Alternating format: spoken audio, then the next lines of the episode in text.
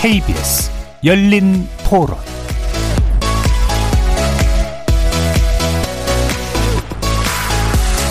안녕하십니까. KBS 열린 토론 정준희입니다. 회사에 근무하시는 분 노조에 가입하고 퇴사하면 거기서 이제 끝나야 되는 거지. 무슨 실업자 그런 사람들이 노조에 가입하고 뭐 온다는 건 그건 말이 안 된다는 소리 같은데 병행의 큰 애로가 되겠죠. 크게 보면. 노조 입장에서는 이제 노조 행위를 하면서 사업장에 드러날 수 없다라고 하면은 쟁의를 하는 행위 자체가 어떻게 보면은 의미가 좀 없어지지 않나라는 생각도 들고 최대한 그 좀 노동자들의 권리나 혹은 뭐 행복이 증진될 수 있는 방향으로 가는 게 더 행복해지는 길이 아닌가라는 고 생각이 들고 노동자가 더 많잖아요 어쨌든 뭐 노조도 문제가 많고 사축도 문제가 많고 그런데 그 부분을 저 법 가지고는 뭔가 될 수가 없을 것 같은 생각이 들긴 하거든요. 표면적으로 보이는 부분에 대해서만 땜빵식으로 만든 듯한 법 의 느낌이 들거든요. 다시 논의해갖고 지금이랑 다른 방법으로 접근해야 되는 법이 나와야 될 것 같다는 생각이 들거든요. 여기는 양보할 수 없다. 둘 다 들어보면 다 맞아요. 그거를 융합을 잘해가지고 경기를 살리는 게 첫 번째인 것 같아요. 자기 밥그릇만 내선다고 잘라지는 건 없는 것 같아요.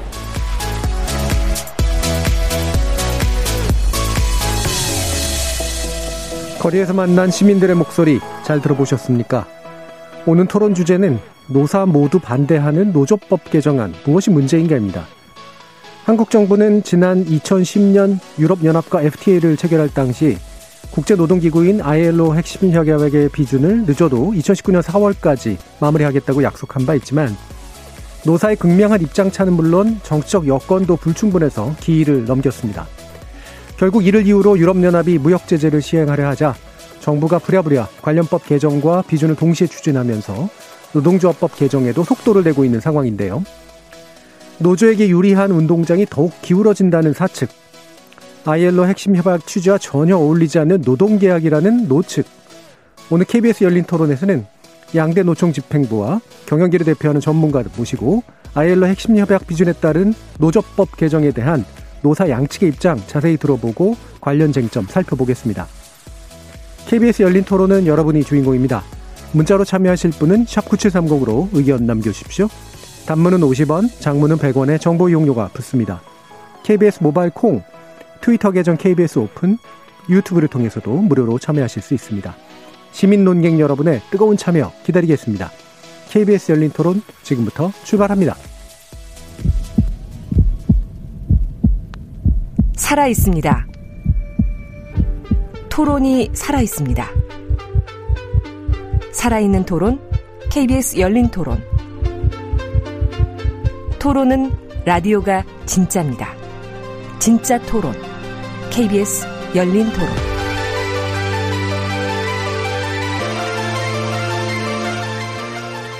오늘 함께할 네 분의 전문가 소개하겠습니다.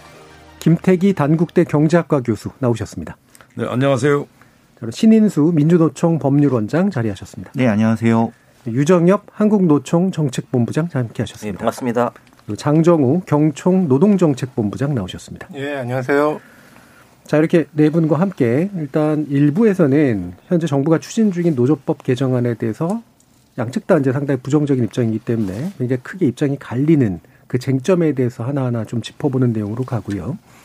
2부에서는 이제 좀 더 배경적인 문제들을 좀 짚어보려고 합니다. 그래서 이제 이런 근본적인 입장차가 나오는 원인이랄까 이런 거랑 어, 현 실제로 어떤 방식으로 제도 개선이 이루어져야 되나 그 구체적인 어떤 어, 로드맵이랄까요? 이런 부분에 대한 이야기도 2부에서는 좀 나눠보겠습니다. 자, 그러면 먼저 이제 첫 번째 드릴 질문은 이 정부가 지금 추진하고 있는 노동법 개정안 구체적으로 쟁점 살펴보겠지만 전반적으로 어떤 입장이신지에 대한 의견 들어보는 걸로 시작을 해보겠습니다. 아까 처음 소개해드렸던 대로 김태기 교수님 먼저 의견 들어볼게요. 예. 어, 아이로 이제 협약을 비준하기 전에 노동법을 개정하자 이렇게 돼 있는데요. 어, 그건 맞죠. 아이로 협약하기 전에 노동법 개정해야 되는 건 맞고요. 음. 근데 문제는 지금 노동법 개정 안에 이제 내용이 문제입니다. 어, 사실은 아이로 협약은 이제 글로벌 기준이라고 해도 과언이 아니거든요. 예. 그러니까 노동조합과 노상에 관련된 부분입니다. 그렇다면 지금 현재 우리나라의 지금 노동조합 노사관계는 사실 이 글로벌 기준과 한참 거리가 멀어요. 음. 어떻게 보면 그 상식과 이제 동떨어진 그러니까 외국에 어떻게 노동을 쭉 하는 분들은 이런 이해가 안 되는 게 너무 많다는 거죠. 네. 사실 이제 그런 부분을 좀 정상화해야 되는 거고 특히 지금 우리나라 경우에서 가지고는 아이로 협약 문제를 역대 정부가 다 고민을 했었습니다. 했는데 뭐 최근에 예. 김대중 2010년 정, 이후로 예. 예, 정부나 노무현 정부나 막 진짜 한번 해보려고 했는데 이게 안 맞는 거예요. 그러니까 그걸 못 바꾼 다음에는 이 아이로 협약 문제 해서는 안 되겠다라 결국 포기를 한 거고. 네. 그다음에 이 아이로 협약 경우가 사실 유럽 기준입니다. 이러다 보니까 미국과 중국도 왜 아이로 협약을 왜 안 하고 싶겠습니까? 근데 자기들 나라랑 안 맞는 거예요, 그 기준이. 예. 그 기준 그대로 갔다가는 미국, 중국 이건 자기네들은 이게 전혀 이상한 걸 따라야 되는 이런 문제가 생기다 보니까 사실은 지금 세계 경제에 예를 들어 양대 축이 미국, 중국 아닙니까? 아예, 아예 협약 자체를 애들은 그냥 무시하는 지금 이런 일이 벌어지고 있어서 우리나라도 이번에 이원기에 아이로 협약을 비준할 것 같으면 예. 노동법을 좀 제대로 반듯하게 만들면 좋겠다는 게 제 생각입니다. 예, 두 가지 아마 포인트신 것 같은데 협약은 뭐 비준을 그러니까 하기 전에는 개정하는 게 맞는데 내용이 잘못 있고 그 내용의 핵심은 어, 지금 글로벌 기준이라고 얘기하는 것과 한국의 기준이 여러 가지로 좀 안 맞는데 한국 상황에 맞는 노동법 개정이 어떻게 좀 가능할까? 맞습니다. 사실 이 부분이신 네, 거겠네요. 네, 그런 지적입니다. 네. 그럼 신인수 원장님 어떠신가요? 예, 저는 이번에 그 정부가 낸 노동 노동조합법 개정안을 크게 두 가지로 규정하는데요. 첫 번째는 역대급 노동 계약이다. 두 번째는 주객이 전도된 법안이라는 겁니다. 그 역대급 노동 계약은 그러니까 과거 이제 보수 정부를 불렸던 이명박 박근혜 정부 하에서도 어느 정도의 금도 선은 있었습니다. 네. 근데 이번 어 이른바 촛불 정부를 자임하는 문재인 정부에서 그 금도와 선을 넘어서 어, 헌법상 보장된 노동상권을 완전히 침해하는 법안을 냈다는 게 굉장히 유감스럽고 안타깝습니다. 그래서 역대급 노동 계약으로 생각하고요. 어, 두 번째는 주객이 전도되었다는 것은 뭐냐면 정부가 법안을 내면서는 법안을 낸 취지를 이렇게 설명했습니다. 아이로 핵심 협약을 비준하려고 보니까 우리 노동법이 너무 낙후됐다. 노동법을 아이로 핵심 협약에 맞게 바꿔서 노동자의 결사의자를 보장시키겠다라는 게 법안의 입법 목적 제출 이유입니다. 내용을 살펴보니까 어, 노동자의 지금보다 노동 기본권을 향상시키는 내용은 어, 전혀 없고 좀 이따 자세히 토론하겠지만 오히려 아유렉 심협약이나 이런 것과 전혀 상관없는 노동 기본권을 후퇴시키고 억압시키는 내용만 가득합니다. 네. 그래서 이처럼 어, 이번 정부의 개정안은 역대급 노동 계약이고 그리고 주객이 전도된 법안이라는 점에서 굉장히 유감스럽고 안타깝습니다. 예.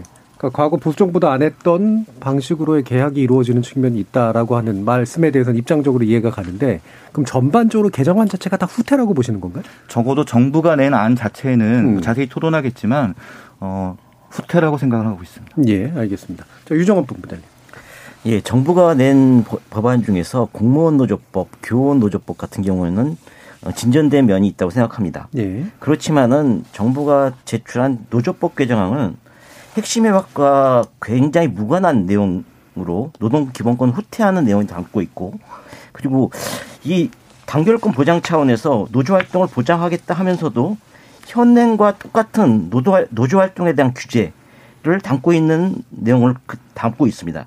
그 대표적인 것이 노조, 어, 노- 어, ILO 핵심 협약과 무관한 내용들은 어, 어, 직장 점거에 대한 전면적인 쟁의 금지, 그리고 단체 협약 유효 기간 연장, 그리고 특히 노- 단결권을 보장한다고 하면서 어, 현행 노조 활동에 대한 규제를 그대로 유지하고 있는 점들은 해고자 등의 비종업원들의 출입을 사업장 출입을 제한한다든가 임원 자격을 제한한다든가 전임자들에 대한 유급 활동을 또 활동 시간을 제한하고 이를 처벌까지 한다는 이런 여러 가지 문 이제 현행과 같은 똑같은 규제를 그대로 유지하고 있다고 생각하고 있습니다. 예, 일부는 규제가 유지되고 있고 개- 고쳐야 되는데 아니면 더 후퇴된 그런 규제를 하는 경우까지 나왔다. 네. 이렇게 보시네요. 자, 장정훈 본부장님. 예. 뭐, 잘 아시는 것처럼 여러 국제 평가에서 우리나라 노사관계 경쟁력은 세계 최하위 수준으로 평가받고 있습니다. 그래서 왜 이렇게 최하위 수준을 평가받고 있는가를 보면 노사 간의 힘의 균형이 제도적으로 그리고 현상적으로 무너져 있기 때문에 이러한 불균형이 결국은 노사 간에 이제 대립을 불러오고 그러다 보니 노사 간의 경쟁력이 굉장히 낮은 수준으로 평가를 받고 있는데요.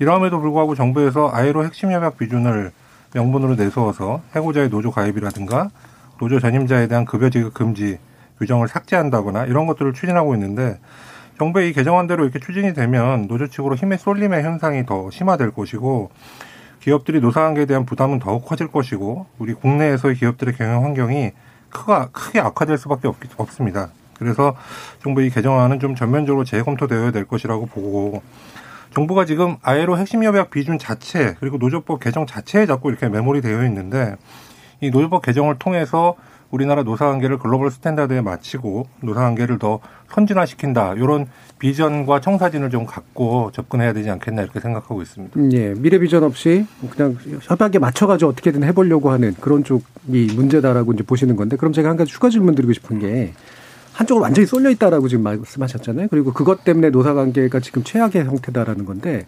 상식적으로 한쪽으로 완전히 쏠려 있으면 쏠린 쪽으로 문제가 해결되지 않나요? 어, 상식적으로 봤을 때 이제 양쪽의 힘의 균형이 맞으면 네. 오히려 분쟁이 줄어들죠. 근데 오. 한쪽의 힘이 지나치게 강하다 보니까 계속해서 이게 현장에서 분쟁이 일어나는 소지가 되고 있고 그래서 힘의 균형을 맞추자라고 저희가 말씀드리는 것은 결국 힘의 균형이 맞게 되면 상호 간의 적절한 균형과 견제를 통해서 현장에 안정될 수가 있는데 지금 힘의 균형이 무너져 있는 상태에서 더 힘의 균형이 무너졌을 경우에 현장에 굉장히 큰 분란들이 일어날 수밖에 없다 이렇게 보고 있습니다. 네, 알겠습니다. 쟁점에서 그 부분 더 짚어보도록 하고요. 자, 그러면 이제 구체적인 이제 안들을 또 하나하나 놓고 얘기를 하겠는데 전면 거부와 아, 또 방향은 되게 다른 의미에서의 전면 거부가 일부 존재하고 또 부분적으로는 뭐 어느 정도 동의할 수 있으나 이제 절대 용납할 수 없는 어떤 선에 대한 이야기도 좀 있었습니다. 일단 음 지적해 주신 부분 중에 해고자와 실업자의 노조 가입을 허용한 것. 이 부분 협약의 어떤 그 기초에 맞추려고 했던 적은 같은데 여기에서 노동계도 평가도 안 좋지만 일단 재계의 반발은 상당히 큽니다. 재계 쪽에서 말씀을 좀 주시죠. 장정우 본부장님. 예. 그 아까 말씀드린 것처럼 기본적으로 저희 입장이 이제 노사관계의 균형성을 찾자 이런 것인데 이 해고자의 노조 가입 허용 자체가 노사관계 힘의 균형을 굉장히 더 무너뜨릴 수 있다 이렇게 보고 있고 그래서 정부가 아이로 핵심 협약 비준을 위해서 해고자의 노조 가입을 반드시 어, 해야 되겠다라고 한다면 그에 맞서서 균형 감을 가질 수 있도록 사용자의 대항권도 같이 좀 보완을 해야 된다라고 저희가 말씀을 드리고 있고요. 그래서 저희가 사용자 대항권과 관련해서 대표적으로 말씀드리고 있는 게 대체 근로의 문제라든가 부당노동행위 제도 개선 그리고 사업장 점거가 전면적으로 금지돼야 되겠다라는 말씀을 드리고 있습니다. 그래서 이런 어떤 사용자의 보안권이 동시에 대항권이 함께 동시에 입법이 된다면 노사간에 좀 힘의 균형을 찾을 수 있을 텐데 그것이 아니고 사용자의 대항권에 대한 보안 입법이 없이 해고자의 노조 가입만 이루어진다면 현장의 혼란이 굉장히 커질 것이라고 우려하고 있습니다. 네, 대항권 문제는 아마 뒤에서 좀 더 자세히 살펴볼 텐데요. 매번 다 이제 재계가 반대하시는 건 대항권이 없어서다라는 얘기가 될 것 같아서 어, 뭐, 이제 그, 이 부분에 대해서 이제 왜 해고자와 실업자의 노조 가입을 허용하는 게 일단은 이제 재계는 별로 좋아하시진 않지만 만약에 허용한다면 그에 대응할 수 있는 권리가 함께 가져야 된다. 이 정도의 어떤 주장으로 지금 생각이 되는데요. 유정학 본부장님 이 부분 어떻게 예, 보시나요? 그 엄밀히 정확히 말씀드리면 해고자와 실업자의 노조 가입을 하도록 한다는 것이 아니라 87호 협약 등의 정확한 목적은 그 노동자나 사용자나 스스로 선택에 의해서 단체를 설립하고 그 단체의 가입 범위를 스스로 정할 수 있도록 한다는 것이지 네. 해고자와 실업자를 노조에 가입시켜라 이거는 아닙니다. 정확히, 정확히 내용을 뭐 말씀드리면 예, 예, 예. 그렇기 때문에 이, 이 스스, 노동자들 스스로 선택에 의해서 가입 범위를 정하도록 하는 것이지 해고 스스로의 선택에 의해서 실업자를 가입시킬 수도 있고 무슨 뭐 가입시키지 않을 수도 있는 것이고요. 지금 사용자 단체의 경우에는 경총이나 대한상이 모두 사실 사용자한테 기업인이 아닌 임원들이 이제 임원을 맡고 계시거든요. 이것처럼 어, 사용자한테 스스로의 선택에 의해서 이 그 임원을 누구로 할지도 정하도록 돼 있고 가입을 또 정할 수 있도록 하고 있습니다. 따라서 정부안이 근로자가 아닌 자가 포함돼 있으면 노조가 아니다라고 한다든지 비종업인 해고자를 노조에 가입시키면 가입시키도록 하되 임원은 될 수 없다. 이런 것들을 왜 노동조합에 대한 규제를 가하고 있는가 이러한 규제를 해소하라는 것이 ILO의 정확한 입장이라고 말씀드릴 수 있겠습니다. 예, 기존의 전교조 관련해서 있었던 문제하고 음, 예. 같은 맥락인 거죠. 예, 지금 그렇죠. 말씀대로요. 예, 김태용 교수님. 어, 예. 어, 좀 사실 이 문제는 조금 맥락을 알아야 됩니다. 어, 근로자이든 또 전 근로자든 네. 배고자든 퇴직자든 노동자 가입할 수 있죠. 근데 그게 이제 유럽은 그게 다 가능해요. 네. 왜 가능하냐 그러면 유럽 경우는 노동조합 사무실이 회사 안에 있을까요? 밖에 있을까요? 밖에 있습니다. 회사 밖에 있어요. 그리고 조합의 간부들의 월급을 누가 주나요? 회사가 주나요? 아니죠. 조합원들이 돈을 걷어 주는 거거든요. 그러니까 어떻게 보면 거기는 조합원 자격이라는 게 큰 문제가 될 게 없어요. 어떻게 보면 사, 생활 속에 노동조합이 존재하는 겁니다. 우리는 어떻게 되냐 그러면 노동조합의 사무실이 회사 안에 존재하고요. 그다음에 조합 간부는 회사가 그 급여를 주고 그다음에 뭐 쟁행이 파업이 나게 되면 회사 안에서 합니다. 자 그러면 이 파업할 때 어떻게 하냐면 우리는 회사를 대부분 점거하고 농성하는데 대부분의 유럽에서는 파업은 그런 게 아닙니다. 어떤 파업이냐 그러면 말 그대로 일을 안 하는 거예요. 작업 거부라 합니다. 예. 그래서 바깥에서 있는 거예요. 문제는 여기 이것 때문에 지금 어떻게 보면 아예로 협약 부분에 대한 해석은 아까 유 본부장님 말씀 맞아요. 맞는데 이게 현실적으로 지금 굉장히 큰 문제가 된다고 하는 거는 이런 일이 벌어지는 겁니다. 예. 자, 예를 들어 불법 파업으로 해고된 이제 사람이 노동조합 간부로 다시 회사로 다시 근무하는 거예요. 사무실이 있으니까. 그 다음에 회사로부터 급여를 또 받습니다. 그리고 또 그걸 가지고 다시 파업을 일으켜요. 이게 이제 가능한 문제니까 지금 이제 경청 쪽에서는 지금 이렇게 되게 되면 어마어마하게 이거는 힘이 들다. 왜? 어차피 지금 그런 해고된 분들이나 이런 분들의 성향 자체가 굉장히 어떻게 보면 좀 뭐랄까 좀 뭐 투쟁적인 이런 분들이란 말이죠. 네. 그러니까 당연히 이 경청 쪽에서는 뭐 경영계에서는 불안한 거고 그다음에 유 부부장 말씀하신 거는 그 자체는 맞아요. 맞는데 문제는 우리나라 현실과 전혀 안 맞는 얘기야. 그러면 우리나라 노동조합은 그러면 다 회사 안에 있고 유럽은 노동조합 사무실이 회사랑 상관이 없는 거예요. 예, 예. 그래서 이런 문제를 우리가 같이 놓고 봐야 되는데 제가 볼 때는 지금 이 문제에 대해 가지고는 우리나라 현실에 맞추는 게 두 가지밖에 없습니다. 하나가 노동조합 스스로가 이 조합 사무실을 조합은 노동조합 자체가 자주적 단체니까 예. 뭐 바깥에서 있고 조합원들의 돈으로 운영이 되는 일이 가야 되고 아마 제가 볼 때 그때 시간 많이 걸릴 겁니다. 예. 그 시간이 걸릴 동안에 그게 노동조합이 정상적인 노동조합이거든요. 예. 그 동안에는 지금 이제 이 경영계에서 우려하듯이 그에 대한 일정한 어떤 제약이 있어야 되고 또 그다음에 이제 파업이 수위가 올라가고 과격해지는 데 대해서 사업주의 어떤 대항권 이런 부분을 같이 이렇게 균형을 잡아줘 가지고 어떻게 본다면 단계별 단계별로 해가지고 정상으로 가는 게 바람직하지 않냐 하는 게제 생각입니다. 그러니까 유럽식의 그 조합 기, 가입 기준에 맞추려면 유럽이 하듯이 뭐 사업장도 바깥에 두고 그다음에 알아서 지급하게 만들고 그 다음에 뭐 점거 농성이라든가 이런 거 못하게 만드는 그게 같이 가야 된다. 이게 뭐 차원에서 예, 그게 좀 시간이 걸리니까 아까 예. 말씀드린 대로 아마 내가 노동부의 타협 아닌 것 같은데요. 네. 그러니까 노동부 타협은 자체는 제가 볼 때는 굉장히 어떻게 보면 좀 볼상사납게 돼 있어요. 예. 그러니까 이게 무슨 이런 식으로 이렇게 정부가 사사건건 간섭 안 하는 이런 정도인데 예. 오히려 제가 볼 때 이 문제의 경우는 진짜 노사가 한번 대타협해야 됩니다.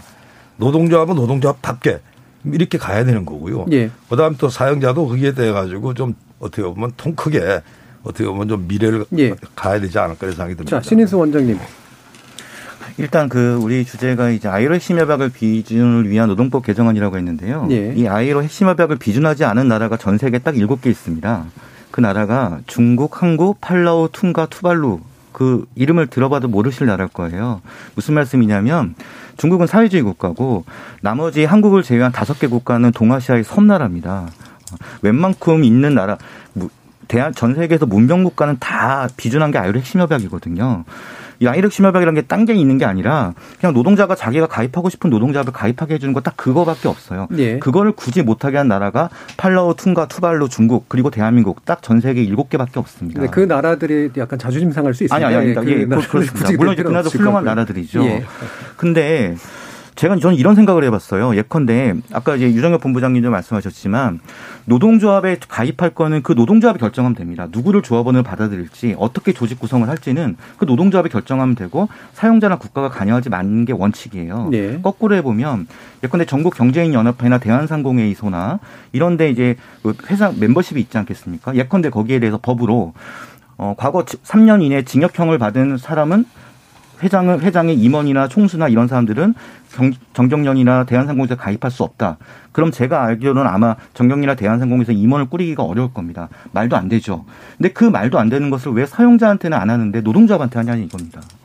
예. 그래서 해고자의 조합, 해고자를 받든지 말든지 그건 노동조합이 자유롭게 결정할 문제지 사용자나 국가가 관여할 문제는 전혀 아니고 전 세계에 있는 190개 국가 대부분이 그렇게 하고 있다. 자, 결사권에 관련된 문제를 말씀하시는 건데, 자, 그러면 이제 아까 이제 김태희 교수님이 말씀하셨던 것처럼, 어, 아이로 협약을 비준한 다, 다수의 나라들이 말씀하신 것처럼 세계적인 경향상, 아, 한국과 유사한 노동조합의 어떤 운영 형태라든가 이런 것들을 가지고 있다라고 판단을 하시는 건가요?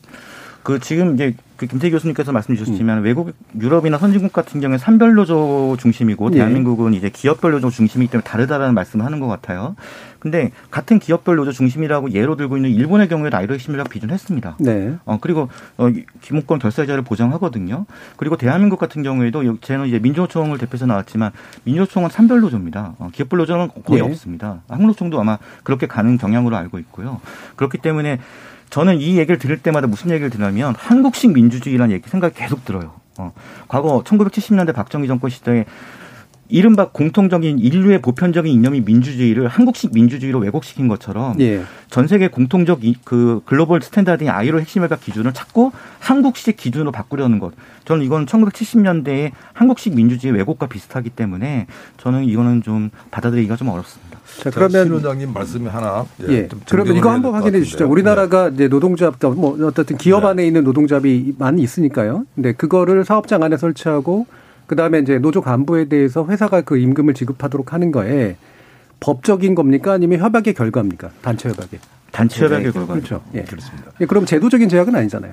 아니 그러니까 문제는 이제 이 법에서 사실은 지금 경영계 쪽에서는 네. 예를 들어 서 해고자든 퇴직자든 다 이게 노동조합에 다시 가입할 수 있으면 그런 문제는 바로 잡아달라는 거예요. 그러니까 어떻게 본다라면 이 문제는 아예로 협약 기준으로 보면 실업자든 해고자든 누구든 노동자 가입할 수 있어야 돼요. 그게 맞습니다. 근데 문제가 그렇게 됐을 때는 어떤 문제가 생기냐 그런다면 노동조합 이제 나는 이제 조합 간부예요. 해고자입니다. 회사 이제 무상 출입해요. 그리고 또 이분 자체가 기본적으로 이제 불법 파업에 굉장히 이제 강성입니다. 계속 파업 나니까 회사는 아, 그 부분은 제가 볼 때는 거죠. 본질적인 논의는 아닌 것 같고요. 그러니까 그 성향에 관련된 그 문제는요. 예. 사실 우리 현실이 그런 겁니다. 한번 말씀드려볼까요? 우리나라 파업이요. 얼마나 심각하냐 그러면 아이로 통계입니다. 아이로 통계 기준으로 우리가 파업이 얼마나 심각하냐 그런다면 다른 나라 비교가 안 돼요. 그러니까 우리는 1년에 대략 한 50일 정도를 파업 지속이 있습니다. 자, 일단 그 문제를 얘기해 조금만 들어보세요. 예. 지금 그 문제는 별게 아니라고 말씀하시기 때문에 별게 아닌 게 아니고 아니 별게 아닌 게 아니라 성향 예를 들면 성향이라고 하는 건뭐 네, 네. 경영자든 누구든 간에 다 성향을 가질 아니요. 수 있는 거잖아요. 그 성향의 아니, 문제는 주관적인 거기 때문에 예. 지금 이제 경영계 입장에서는 지금 만일 해고자 퇴직자들이 그냥 예. 노동조합에 그냥 이렇게 막 했을 때 힘의 불균형이 생긴다는 그 부분에 대한 이야기를 해드리는 거예요. 예. 아니, 근데, 근데 아니 조금만 요 그러니까 신 원장님 아까 말씀에 대해서 하나 바로 잡고 예. 가야 돼요. 그러니까 아이로 협약에 대해 가지고 뭐 미국은 언급을 안 하시는데 미국은 아이로 협약에 가입을 안 했습니다. 이 결사협의 안 해요. 걔네들은 산별인데도 안 합니다. 그 왜 안 하냐 그런다면 미국 입장에서는 이거 유럽 기준이잖아. 우리나라 안 맞아. 왜? 미국 경우는 산별이면서도 어떻게 보면 단체 교섭은 상당히 기업 중심으로 가거든요. 예. 그래서 미국 경우는 아이로 협약 이걸 안 했습니다. 그래서 이거를 결국 아이로 협약 뭐 안 한 나라가 뭐 중국이랑 몇 나라 근데 그거는 사실과 다르기 때문에 제가 좀 바로 잡아야 드려야 될 것 같고요. 그, 다음 예. 일본 경우에서 가지고 이제 말씀을 하셨는데 일본 경우에서 가지고 노동조합 사무실이요. 도요다 노동조합 사무실 가봤더니 저 회사 조합 밖에 있습니다. 다른 데 다 마찬가지예요. 그러니까 우리도 이제 민주노총이 산별노조로 했지 않습니까? 그럼 당연히 산별노조 하면 노동조합 사무실을 이제 회사에서 빼야 되는 거예요. 바깥에 존재해야 되는 겁니다. 예를 현대자동차가 있다는 현대자동차 노동조합 사무실은 현대자동차 안에서 나와서 별도로 만들어야 된다는 거죠. 자, 이 얘기가 자꾸 길어지니까요. 이런 문제들을 예. 해결하지 않기 때문에 지금 자꾸 이제 경영계 쪽에서는 야 이게 힘의 불균형이 너무 심각해져 가지고 그러니까 제가 자꾸 이제 말, 제가 네네, 말씀을 정리해 달라고 말씀드리는 네. 아까 반복이거든요. 그러니까 사실 확인은 네. 미국 하나 확인을 해 주신 거고 그러니까 네. 얘기가 좀 길어져서 저도 예. 그 대항 차원에서 팩트만 말씀 올리겠습니다. 네, 네. 제가 말씀드린 거는 결사의 자유와 강제노동금지 협약을 체결하지 않는 전 세계 7개, 중국, 한국, 네. 팔라우, 퉁가, 투발루 등이었고요. 미국이 결사의 자유 잠시만요. 잠시만요. 예, 예, 예. 죄송합니다. 네, 네. 그리고 제가 결사의 자유와 강제노동 금지 협약을 두 개 다 체결하지 않은 국가를 7개라고 말씀드렸고요. 네. 결사의 자유에 87호, 98호 협약을 비준하지 않은 국가는 OECD 30개 국가 중에 미국과 한국입니다. 네. 네, 알겠습니다. 자, 이 부분에 대한 판단은 뭐 숫자가 더 많으냐 적으냐의 문제는 또 별개라서 그렇죠. 예, 일단 네. 거기까지만 듣고요. 자, 연결된 게 이제 그거잖아요. 그래서 뭐 대항권 차원에서 논의되고 있는 사업장 출입 제한해라. 그다음에 어, 노조 전임자 급여지구 금지 규정에 관련된 또 삭제 이게 또, 또 충돌하고 있는 그런 식의 내용들이란 말이에요. 지금 어쨌든 같이 나온 내용이니까요. 이 부분에 대해서 유종혁 본부장님 의견 주시죠. 예, 비종업원인 조합원의 사업장 출입을 어, 제한하도록 한 규정은 사실 이게 저는 왜 노조법에 이러한 규정을 들어가는지 정부안을 보면은 비종업인 사업장 출입을 제한하는 사내 규칙이나 노사합의 절차를 둬라. 어, 이거 돼 있는데 이것은 노사가 그동안 해도 사업장 출입 절차에 대해서는 알아서 이제 결정해 왔던 사항입니다. 네. 이에 대해서 정부가 이것을 꼭 이렇게 돌아 하는 것 자체가 정부가 국가적인 입법적인 개입을 강하게 하고자 하는 의지를 드러낸 것이고 예. 이렇게 하다 보면은 산별 노조의 간부나 상급 단체 노조 간부가 해당 사업장을 지원하고 지도하는 활동을 제한하는 그 어, 연결고리로 활용될 가능성이 매우 높습니다. 그리고 특히 이처럼 정, 부에서는 비종업인 이런 조합원의 노조 활동을 보장한다고 하면서 사업장 출입을 제한하고 임원의 자격을 제한하고 이런 것은 명백하게 노조 활동에 대한 차별에 해당되기 때문에 아이로에서는 엄격하게 이를 금지하고 있는 상황이라고 할 수 있습니다. 예. 아니 그거는 아이로에서는 그런 이야기가 없죠. 아이로에서 제가 죄송하지만 장종호 부장님께 기회를 드리겠습니다. 네. 네. 그뭐 지금 계속해서 얘기가 돌고 있는데요. 지금 이 해고자나 이런 분들이 사업장 출입하는 것 이거 자체가 어떤 문제냐라는 것을 얘기를 하려면 예. 결국 우리나라의 노동조합 그 노사 관계를 봐야 되는데 결국 우리나라는 아까 우리 김 교수님 말씀하신 것처럼 완전한 기업별 노사관계주의입니다. 우리 신이수 신 저기 변호사님께서 말씀하신 것처럼 민주노총은 산별 노조가 많다. 조직은 그렇죠. 조직은 그렇지만 실제로 교섭은 다 기업 단위에서 이루어지고 있죠. 민주노총에 있는 산별 노조들 중에 기업별 교섭하지 않는 곳 거의 없죠.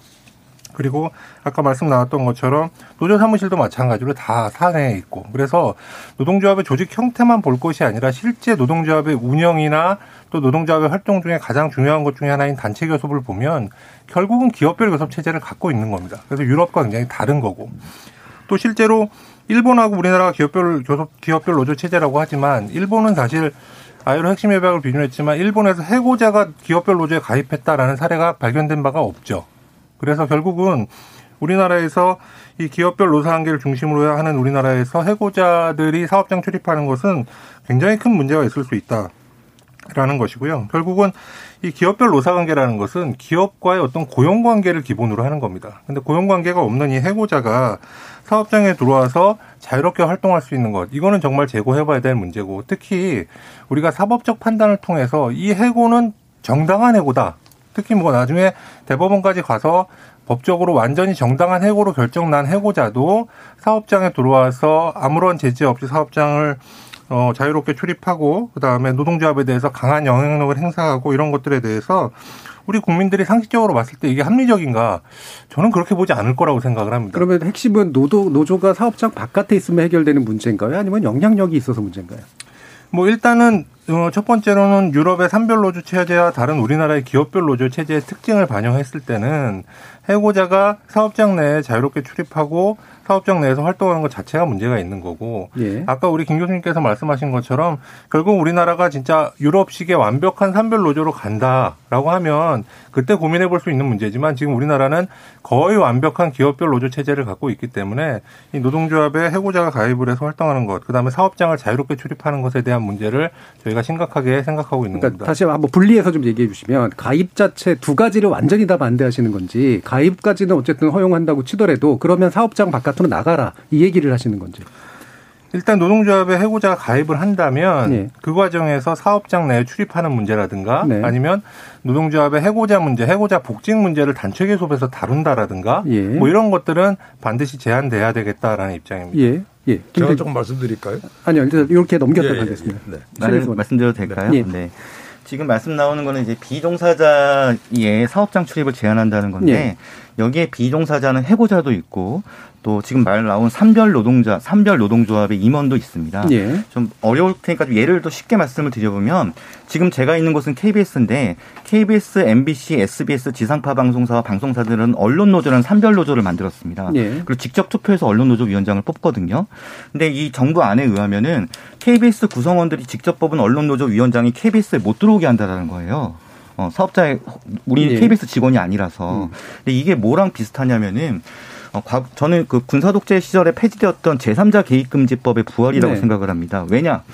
87년도에 고 노무현 대통령께서 거제 옥포 대우조선소에 가서 파업하는 조합원들을 찬성하는 발언했다고 구속된 적이 있어요. 어, 이게 뭐냐면은 너는 왜 거제 옥포 대우조선소 조합원이 아닌데 파업을 함부로 찬성하냐. 제3자 개입 금지다. 예. 구속됐거든요. 그게 지금 거의 한 30년 지나서 부활한 겁니다. 예. 노동조합을 고립시키고 어, 딱 그 노동조합만 하고 다른 시민사회나 산별노조나 연대단위부터 고립시켜서 노동자들을 갖다가 억압하는 도구죠. 어떻게 과거 군사도둑 한 30년 전에 폐지되었던 그 악법을 이른바 좀 말을 어렵게 해서 비종사자 그 출입장 제한이라는 이런 걸로 출입제한. 예, 예, 이런 그 제3자 개입 금지 규정을 부활할 수 있는지 굉장히 좀 당황스럽습니다. 제가 좀 예, 말씀드릴 건데 예. 이게 지금 제3자 개입 금지가 아마 생소한 단어일 텐데요. 쉽게 말해가지고 이게 노동조합도 아닌 사람 아니 뭐 시청자 생소할 겁니다. 네. 옛날에 쓰던 단어예요. 이제 막 이게 와가지고 뭐 예를 들어가지고 이제 뭐 선동한다든지 이런 것 때문에 이제 했는데 이 조항 없어졌습니다. 진짜 없어졌어요. 네. 그러니까 이야기 할 것도 없고요. 지금 이슈는 뭐냐 그러면 결국 이 사업장이라고 하는 게 누구의 소유냐의 문제입니다. 이게 재산권 문제예요. 그러니까 이건 당연히 이건 사업주의 재산권이거든요. 근데 여기에 들어가지고 무상으로 들어온 거 있을 수가 없는 거죠. 아니 어느 나라가 유럽에서 그러면 뭐 산별노조 간부라 그래가지고 회사 사무실에 함부로 드나듭니까? 그 불가능한 이야기예요. 당연히 그 부분도 똑같은 절차를 밟아가지고 면회를 하고 이렇게 들어오는 겁니다. 그러니까 지금 우리가 지금 이거를 지금 노동부 안에 이걸 막는 게 아니고 어떻게 본다라면 이제 이러한 부분도 절차를 밟아가 들어와서 특히 지금 사업주들은 그걸 뭐 어마어마하게 두려워하니까 거기에 대한 규정을 만드는 거예요. 그래서 따라서 이 문제를 뭐 제3자 개입 금지 이런 식으로 할 거는 아니고 어떻게 보면 앞으로 노동조합이 회사의 어떤 재산권에 대한 거 인정할 거냐. 그리고 사업장 자체가 사업장 자체라고 하는 거는 사실 그 주주들이 돈 모으고 투자한 돈이거든요. 그러니까 여기에 대한 이슈만 남아 있는 거예요. 이걸 뭐 괜히 지금 뭐 제3자 개입 금지니 그다음 뭐 민주주의 같은 거라 전혀 상관없는 문제고 본질 문제는 이게 재산이 누구 재산이고 그리고 여기에 대해서 누가 여기에 대해서 컨트롤 할 거냐의 문제입니다. 저는 이제 요거는 판례가 있어요. 그 제가 직접 수행을 했거든요. 그걸 말씀을 드릴게요. 네. 이거는 그 지금 교수님이 말한 거랑은 저랑 좀 시각이 다른데 옛날에 언론노조 위원장님이 OBS라는 회사가 있었어요. 예, 그 지금도 OBS, 있습니다. 예, OBS 회사가 파업을 할 때 거기 거기 가서 이제 연설을 하고 조합원들 만나려고 했는데 수의분이 막았어요. 당신은 OBS 직원 아니지 않냐. 못 예. 들어온다. 예. 어, 해서 막았어요. 그래서 왜? 나는 OBS 직원이 뽑은 조합 위원장인데, 산별노조 위원장인데. 그래서 제가 직접 가처분을 수행해서 법원 판결이 뭐였냐면은 아니 산별노조 위원장이 왜 조합을 못 만나냐 당연히 들어가야 된다라고 해서 법원 가처분 결정으로 들어갔어요. 예. 근데 이 정부 개정안이 통과되면은 그 가처분조차도 할 수 없게 됩니다. 예. 어, 법으로 막으니까. 알겠습니다. 예, 예. 그래서 저는 이게 실질적 제3자 개입 금지 부활이라고 말하는 게 결코 과언이 아니고 저의 개인적 견해가 아니라 많은 노동법률 단체 변호사 교수들의 공통된 자, 의견이기도 합니다. 자, 그러면 이제 시간이 많이 남진 않아 가지고 이 부분으로 결국 다시 가보죠. 한쪽에서는 김태희 교수님 같은 건 재산권의 영역이다라고 보시는 거고 한쪽에서는 어차피 다 관련자들인데 그것을 막는 것 자체가 무슨 의미냐. 오히려 더 독재 시대를 떠올린다. 이런 이제 굉장히 다른 음. 견해시잖아요. 확실히 연결되는 게 이제 사업장 점거 형태의 쟁의 행위하고 이제 이게 좀 더 극단적으로 표현되는 형태일 텐데 그렇죠. 이게 좀더 뭐 두려워하시는 부분이기도 그렇죠. 할 테고요. 자, 이 쟁의 행위를 금지하는 거, 뭐 당연히 노동계에서는 더 어, 반대하고 계실 텐데 유정혁 본부장님 말씀 주시죠. 예, 뭐 말씀하신 바와 같이 우리나라의 대부분 기업별 노조 형태를 갖거나 산별 노조를 하더라도 네. 기업별 교섭을 하는 경우들이 많이 있습니다. 그래서 모든 교섭이 직장 내에서 이루어지고 그리고 그 교섭을 하다가 분쟁이 발생할 경우 피켓팅이나 농성 등을 사업장 내에서 하는 경우들이 많죠. 네. 그렇기 때문에 이 직장 내 점거 행위에 대해서 이 주요 생산 시설을 점거하거나 운영을 못하게 하는 경우가 아니면은 이 현행 대법원도 이를 이 부분적이고 이, 이 병존적인 그 직장 경고에서 허용을 해왔습니다. 근데 정부와는 보면 생산 및 기타 주요 업무 시설 이에 준하는 시설에 대해서 일부 전부를 점거하지 못한다. 해갖고 사실상의 직장 점거를 이 전면적으로 금지하는 제도로 돼 있기 때문에 이에 대해서는 뭐 아예로도 마찬가지고 경사노위 경제사회 노동위원회에서 공익안을 기초로 정부안을 만들었는데 공익 위원들조차도 이것은 공익안을 제대로 받아들이지 않은 것이다라고 예. 어, 판단 판단하고 있습니다. 예, 장정호 부부장님. 예, 어, 아까 말씀하신 것처럼 우리나라에서 지금 노동조합이 사업장을 점거하는 사례들이 굉장히 빈번하게 발생을 하고요. 이로 인해서 기업들이 입는 피해가 굉장히 큽니다. 근데 사실 이 파업이라는 것은 원칙적으로 이제 집단적으로 근로를 제공하지 않는 것인데 우리나라에서는 이 파업이 사실 점거 형태로 일어나는 게 굉장히 빈번하기 때문에 파업 이라는 것이 개념이 마치 점거와 동일시되는 이런 식의 오해까지 일어나는 그런 상황이거든요. 네. 그래서 이 파업에 따른 점거가 굉장히 큰 문제다라는 것이고요. 이게 파업에 대, 어, 파업 시에 사업장 점거하는 것은 아까 말씀하신 것처럼 노동조합이 그 노동조합을 활동하는 과정에서 꼭 사업장 내를 점거하고 해야 된다라는 노동조합에 관련된 오래된 관행이랄까요? 관습 이런 것들이 이번 기회에 반드시 좀 고쳐져야 된다라는 겁니다. 그리고 아까 뭐 주요 생산 시설이 아닌 일부만 점거하는 것은 대법원이 부분 병전적 점거로서 인정을 하고 있다라고 하는데 네. 판례의 내용 은 그렇습니다. 그렇지만 실제로 현장에 가보면 부분 병전적 점거로 인해서 어, 생산의 흐름이 끊기고 사람들이 어, 움직이지 못하고 그 다음에 출입이 제한되고 통행이 제한되고 이런 문제들이 빈번하게 발생하기 때문에 이 부분 병전적 점거라는 것이 결국 전면적인 사업장의 점거, 사업장의 전면적인 셧다운으로 이어지고 있습니다. 그래서 이번에 어, 법 개정을 통해서 우리가 사업장 내에서 점거 행위로 이어지는 쟁의 행위는 전면적으로 어, 금지하는 것이 맞다 이렇게 말씀드리겠습니다. 자, 이 부분은 해외 사례하고도 약간 이제 좀 같이 가는 면도 분명히 있긴 한 것 같아요. 예, 김, 저, 신인선 원장님. 예, 일단 ILO에서는 직장 점거를 정당한 쟁의행위의 한 태양이라고 거의 해마다 반복적으로 이야기하고 있습니다. 직장 점거는 적법합니다. 이게 ILO의 global standard입니다. 또 하나는 지금 말씀 나왔지만 우리 판례가 이미 입장을 분명한 입장을 가지고 있어요. 즉 부분적 병존적 직장 점거는 뭐냐면 그냥 파업하는 사람들끼리 모여가지고 파업하지 않는 사람들을 강제로 끌어들이거나 폭력을 행사하지 않는 평화로운 직장 점거는 허용된다. 네. 그게 우리 헌법상 보장된 쟁의권이다라고 판례가 일관되게 판시하고 있어요. 폭력적인 건 안 된다. 근데 이제 지금은 아무리 평화롭게 한다고 하더라도 직장 점거를 금지하겠다라는 거거든요. 근데 한번 상식적으로 생각을 해보면 예컨대 현대자동차나 삼성그룹 노동자들이 파업을 한다고 한다면 자기 동료들한테 알려야 되지 않습니까? 나 파업한다. 우리 파업한다. 파업의 목적은 이거다. 동참해 주십시오. 호소해야 되지 않겠습니까?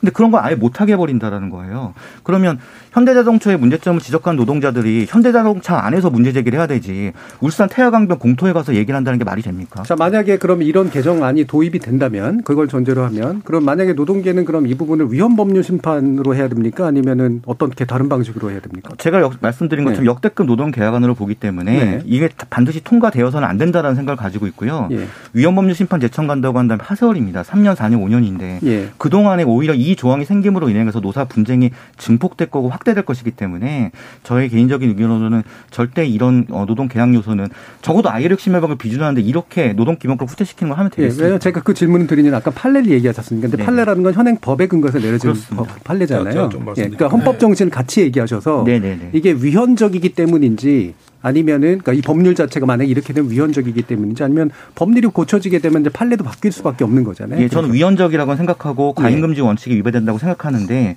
위헌적인 법률이기 때문에 헌법재판소에 가기 이전에 예. 위헌적인 법률을 만들면 안 된다고 생각을 합니다. 예, 김태희 교수님. 아니 제가 팩트에 대해서만 두 가지 말씀드리고 하겠습니다. 첫 네. 번째로는 지금 뭐 파업을 뭐 나머지 조합원들에게 호소하기 위해서 직장을 점거해야 된다. 이건 굉장히 비상식적이죠. 파업을 호소하기 위해서는 지금 노동조합에서 노조 소식지라든가 노보라든가 충분히 공유되고 있고요. 이걸 위해서 사업장을 점거해야 된다라는 것은 좀 맞지 않는 얘기인 것 같고 아이로에서 직장 점거에 대해서 뭐 합법적이라고 얘기를 하고 계시다는데 지금 우리 주요 경쟁국들이나 선진국들 중에 우리나라처럼 빈번하게 사업장을 점거하면서 파업하는 나라 자체가 없습니다. 그래서 우리나라의 이 파업의 형태는 굉장히 독특한 거고 사업장을 점거하면서 이루어지고 있는 주요 선진국의 파업 사례는 거의 없다. 이 점을 좀 분명히 하고 그 부분은 그럼 한번 네. 확인해 주시는 게 이게 문화하고 그다음에 원칙하고는 좀 다른 문제잖아요. 원칙적으로는 그러면 유럽은 허용하고 있는데 아이르 같은 경우에는 근데 아니, 예, 문화적으로 안 하고 있는 거는 다른 문제잖아요. 아니요. 이게 허용하고 있는 게 아니라 사업장을 점거하는 형태의 쟁의행위가 없기 때문에 네. 그걸 굳이 법으로 제한하게 해야 되겠다는 필요 자체가 없는 거죠.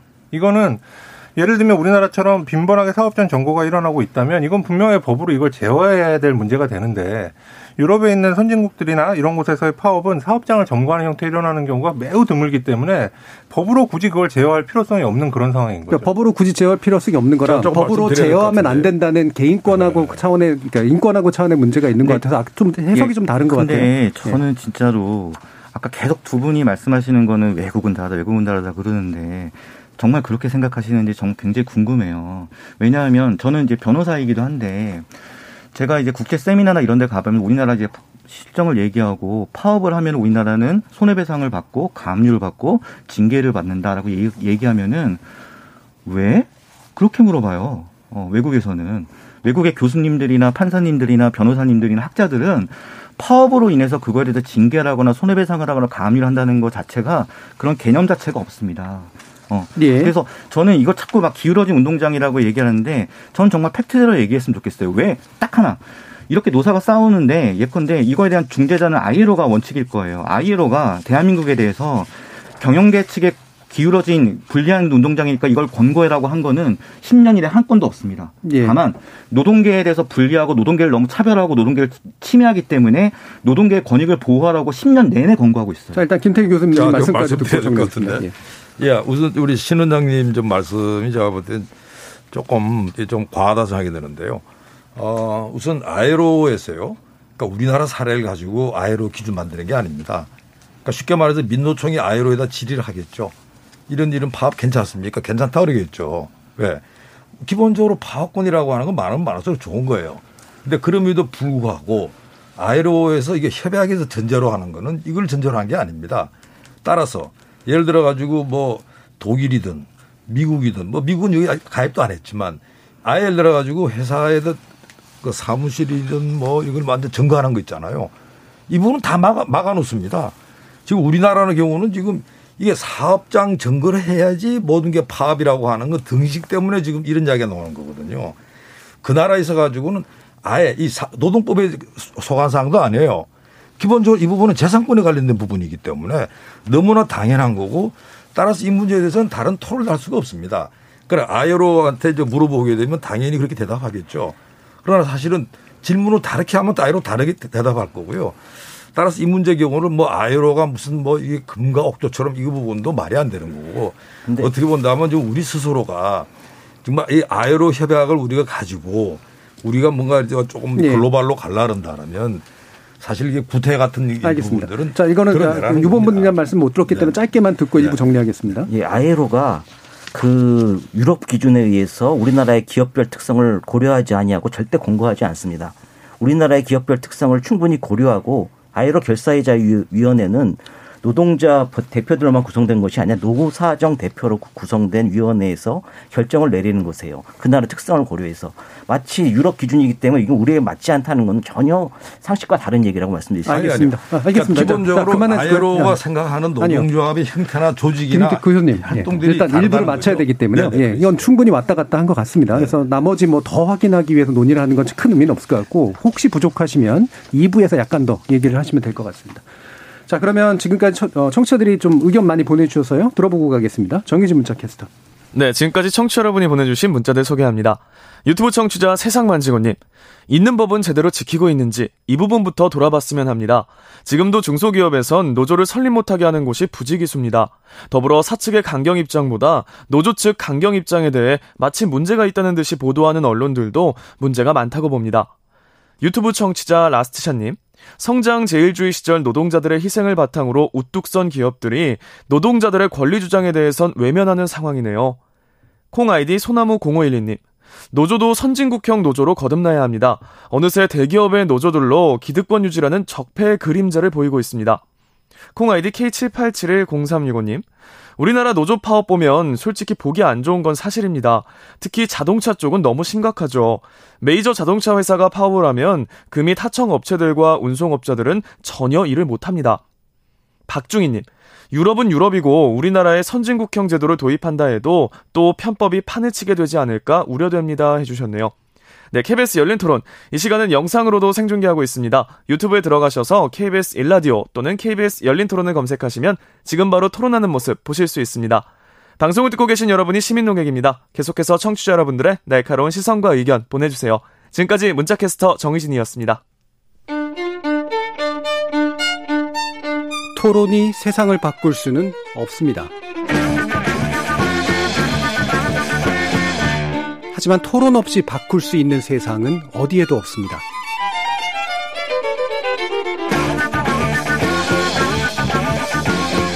세상의 선한 변화를 갈망하는 당신. 정답이 아니라 질문의 힘을 믿는 당신. 우리 KBS 열린 토론에서 만납시다.